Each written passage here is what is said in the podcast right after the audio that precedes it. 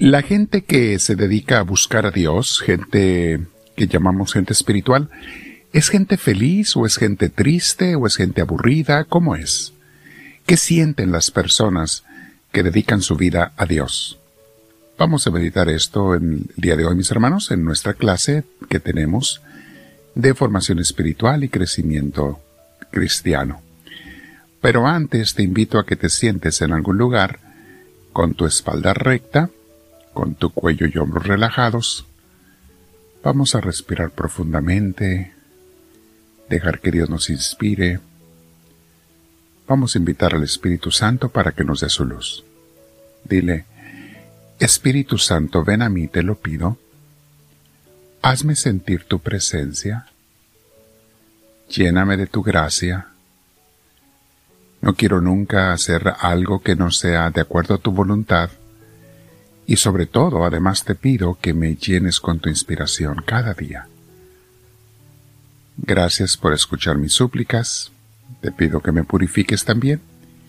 Y junto con mis hermanos te decimos, Gloria al Padre, Gloria al Hijo, Gloria al Espíritu Santo, como era en un principio, sea ahora y siempre, por los siglos de los siglos. Amén. Bien, mis hermanos, el tema de hoy se llama La vida espiritual nunca es aburrida.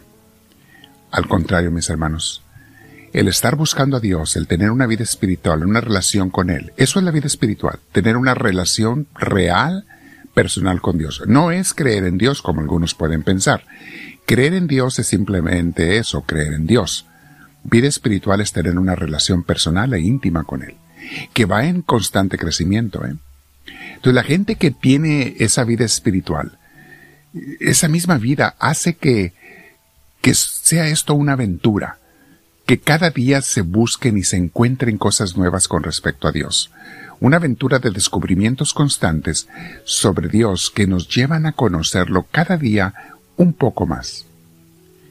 También, esta vida espiritual nos va transformando conforme vamos lavando y fortaleciendo nuestra espiritualidad. Porque hay muchas cosas, mis hermanos, que todos tenemos que purificar, que cambiar, que mejorar. Y aparte que fortalecer. Entonces, eso te da el caminar con Dios, el llevar una vida espiritual. Y obviamente va creciendo nuestra amistad con Jesús. Se va haciendo más y más profunda, porque toda relación auténtica con Dios se da a través de Cristo. Eh, esto es un tema muy amplio que en otras ocasiones podemos tratar, y lo hemos tocado también en diferentes enseñanzas en Misioneros del Amor de Dios. Nunca, mis hermanos, vamos a dejar de aprender cosas nuevas sobre Dios. Si estudiamos, si meditamos, si aprendemos, si estamos en una buena iglesia, en una buena escuela de vida espiritual donde nos enseñan, nunca vas a dejar de aprender cosas nuevas de Dios. Los sacerdotes y los ministros estamos constantemente aprendiendo cosas nuevas de Dios. Y eso que hemos dedicado muchísimos años, unos más, otros menos, a la búsqueda y al estudio de Dios. Y la razón por la que nunca dejarás de aprender cosas nuevas es, primero, son varias razones, pero primero, porque Dios es infinito. Y con mil años de estudios no llegaríamos a conocer ni un cabello de su cabeza, por usar una imagen. Mil años no nos dejarían, no nos abarcarían para conocer un solo cabello de su cabeza. Y segundo, porque Dios no ha terminado de hablarnos, se nos sigue revelando a todos y a cada quien. Nos sigue hablando de su voluntad. Cuando llevas una relación con Él, una relación de oración, donde lo buscas diariamente, Dios te está hablando constantemente y de muchas maneras. En la oración sí, y fuera de la oración también, durante el día. No deja de hablarte, y tampoco deja uno de escucharlo. Una vez nos habla de una manera, por medio de una persona, de un evento, de una cosa o al corazón, otra vez de otra, en fin, pero Dios está en una constante comunicación con nosotros. Y es una comunicación muy bella, que a veces es más clara, a veces menos, a veces más fuerte, a veces menos, pero es constante.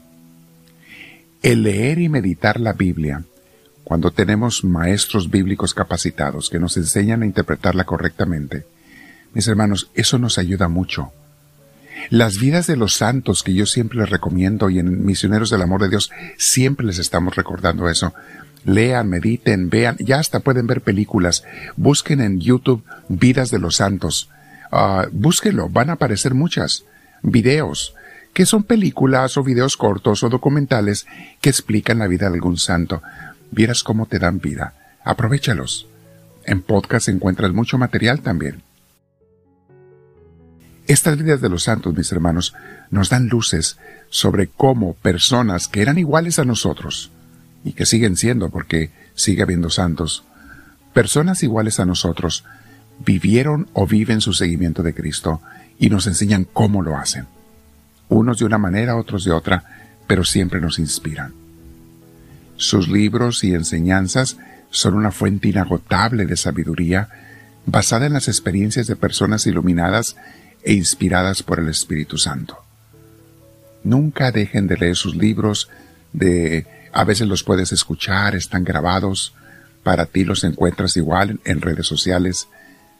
Y tenemos una lista, mis hermanos, de libros que les aconsejamos en Misioneros del Amor de Dios en nuestra Escuela de Espiritualidad. Les aconsejamos libros que les decimos estos son básicos.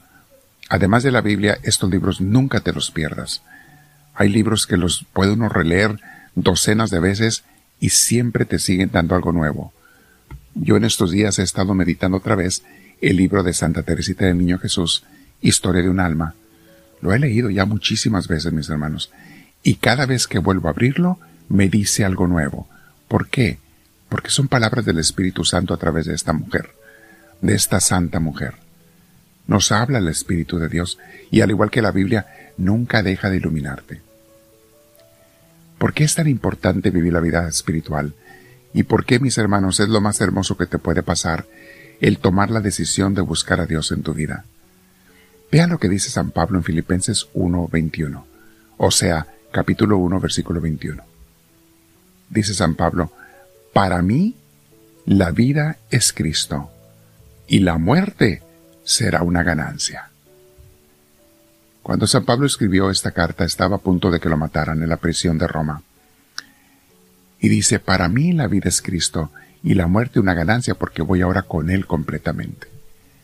En la misma carta Filipenses 3, versículos 7 al 8 dice, Todo aquello que para mí era ganancia, ahora lo considero como pérdida por causa de Cristo mi Señor.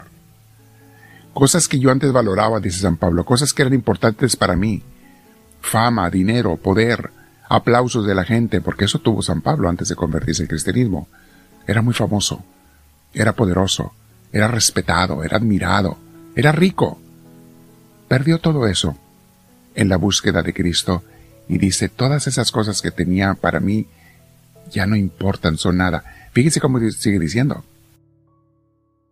Dice, es más, todo lo considero pérdida por razón del incomparable valor de conocer a Cristo Jesús mi Señor. Por Él lo he perdido todo, fíjate, por Jesús. Y estoy feliz, está diciendo Él. Por Él lo he perdido todo y hasta lo tengo esas cosas por estiércol, a fin de ganar a Cristo. Palabra de Dios. ¿Qué te dice esto, mis hermanos? Con diferentes palabras los diferentes santos dicen cosas similares. Teresa de Ávila, nuestra gran maestra de los carmelitas, dice, Muero porque no muero. Me muero de ganas por estar con mi Señor. Disfruto cada día con Él, pero ya tengo ganas de verlo cara a cara. Nadie disfruta la vida más que los santos, mis hermanos, y la disfrutan de una manera gozosa, pacífica, serena, feliz, en medio de las pruebas y dificultades, porque les vienen como a todo mundo. Entonces a la respuesta, mis hermanos, la vida espiritual, ¿es aburrida o no? No, qué esperanzas, al contrario es una aventura de cada día. Pruébalo y verás si alguno de ustedes no lo ha hecho. Quédate practicando con Dios, mi hermana, mi hermano. Comparte la enseñanza con tus contactos, mándales el link, sea para podcast o para YouTube o para Instagram, cualquier red social donde estamos. Busquen siempre a Misioneros del Amor de Dios y suscríbanse y háganle seguimiento. Dile al Señor, háblame Señor, que tu siervo te escucha.